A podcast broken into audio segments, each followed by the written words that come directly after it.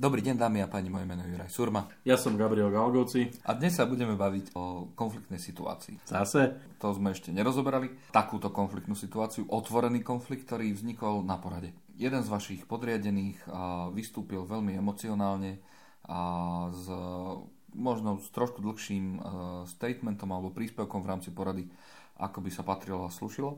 A otvorene kritizoval niektoré veci, ktoré ste si už spolu preberali, nepáčia sa mu a musel to proste dať do seba von práve na tej porade. A ten konflikt bol asi v tom, že už sa naozaj asi možno po sebe kričalo, respektíve jedna strana určite kričala a vy ste ten konflikt vyriešil. Áno, na tej porade sa to podarilo dať do stavu akého takého normálu, ale moja otázka je, že čo potom? Len možno na doplnenie, bolo to, táto situácia vznikla na základe veci, ktoré sa rokovali na tej porade, alebo to bolo úplne mimo agendy, mimo celého... Bola to súčasť agendy porady ako takej. Hovorilo sa o nejakej oblasti a v rámci toho teda bolo to... Presne tak. Okay. A táto oblasť bola, ale už predtým s týmto kolegom už sa o nej rozprávalo, už mal dostatok informácií, vedel, čo sa bude diať, ako, akým spôsobom, ale on napriek tomu vystúpil viac emocionálne, ako mal, respektíve ako je to zabehnuté. A naozaj bolo tam aj pár obviňovaní a správania, ktoré by možno na poradu ani nebolo treba. Ustali ste tú poradu, išlo sa ďalej, porada sa skončila, bolo to v poriadku, ale ešte raz tá otázka je, čo akým spôsobom reagovať na to po tej porade, čo robiť s týmto kolegom? Tam v podstate, ak teraz sme ustali túto situáciu, to znamená, že nejakým spôsobom sa podarilo tú emóciu zmanéžovať a dokončiť tú poradu, takže teda naozaj nikto neutrpel újmu ani fyzickú, ani psychickú. A len teda ľudia boli možno zaskočení touto novou situáciou alebo skutočnosťou. Tam v podstate zostáva len to, že hneď po porade, určite by som si toho kolegu zavolal k sebe, alebo teda do nejakej súkromnej, privátnej miestnosti, rokovacej miestnosti, kde by sme v podstate len medzi štyrmi očami si vysvetlili, čo sa stalo, prečo sa stalo a dal by som tomu človeku veľmi otvorený osobný feedback o tom, že v podstate ako som ja vnímal tú situáciu. Hej? To znamená, naozaj tam by sme sa mali baviť o faktoch. Zase ja nemôžem ísť do emócií, musíme ísť do faktu a v podstate tá debata, tak ako si to ty opísal, nestalo sa to predtým, bolo to prvýkrát, neočakávanie a dať tomu človeku naozaj najavo, že možno ani ja som sa necítil komfortne, alebo respektíve sa mi tá situácia nepáčila.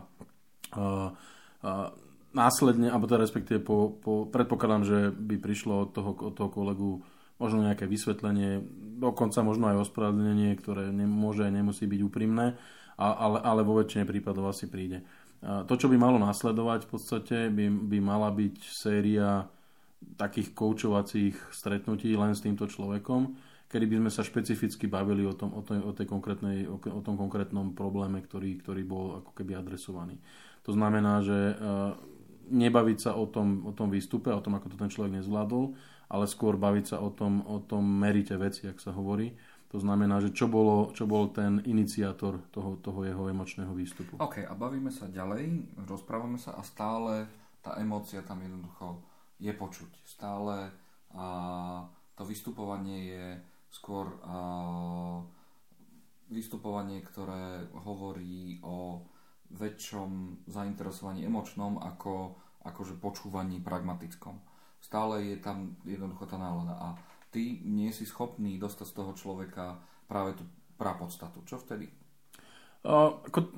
Preto som povedal, že by to mali byť koučovacie nejaké stretnutia alebo sedenia, kedy by sme mali z toho človeka naviesť na to, že on v podstate urobil chybu, urobil niečo, čo nie je očakávané a čo sa ani nejakým spôsobom na druhýkrát nebude tolerovať.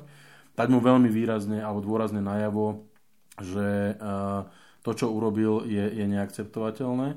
Dokonca si myslím, a samozrejme závisí to od miery toho emočného výbuchu, ak to už presiahlo nejakú istú hranicu normálneho nejakého fungovania medziľudskej komunikácie v rámci tímu.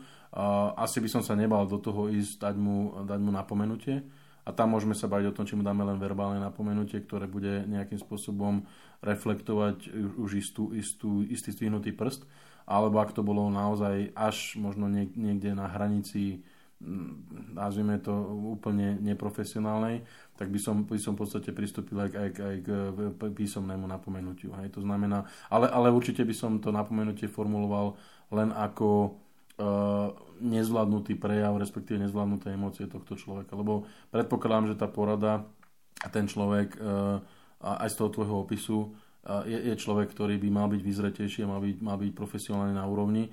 To znamená, že bez ohľadu na to, aká je jeho situácia, či už súkromná, alebo profesionálna, alebo teda pracovná, by nemal mať takéto výlevy. Hej. To znamená, že on musí naozaj veľmi, veľmi striktne dostať tú spätnú väzbu, že toto nie je akceptovateľné a ak sa to bude opakovať, tak je to v podstate dôvod na nejaké hĺbšie disciplinárne konanie, alebo teda respektíve prísnejšie disciplinárne konanie.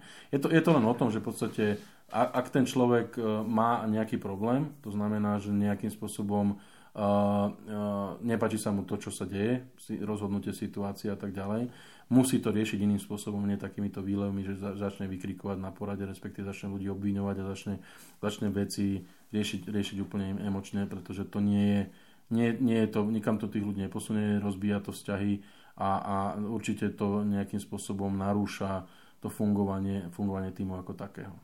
OK. Pardon, ale nemalo by to byť zastrašovanie. To si na to treba dať pozor. Hej. To znamená, že nebudem sa tomu človeku vyhrážať, ešte raz to urobíš, tak ťa vyhodím, lebo to je bohužiaľ taktika, ktorú veľa ľudí urobí. Tá debata by mala byť naozaj veľmi konštruktívna, veľmi, veľmi, veľmi pragmatická. Aby ten človek dospel pri tých našich sedeniach, a preto som povedal, že tie sedenia by mali byť asi viacero.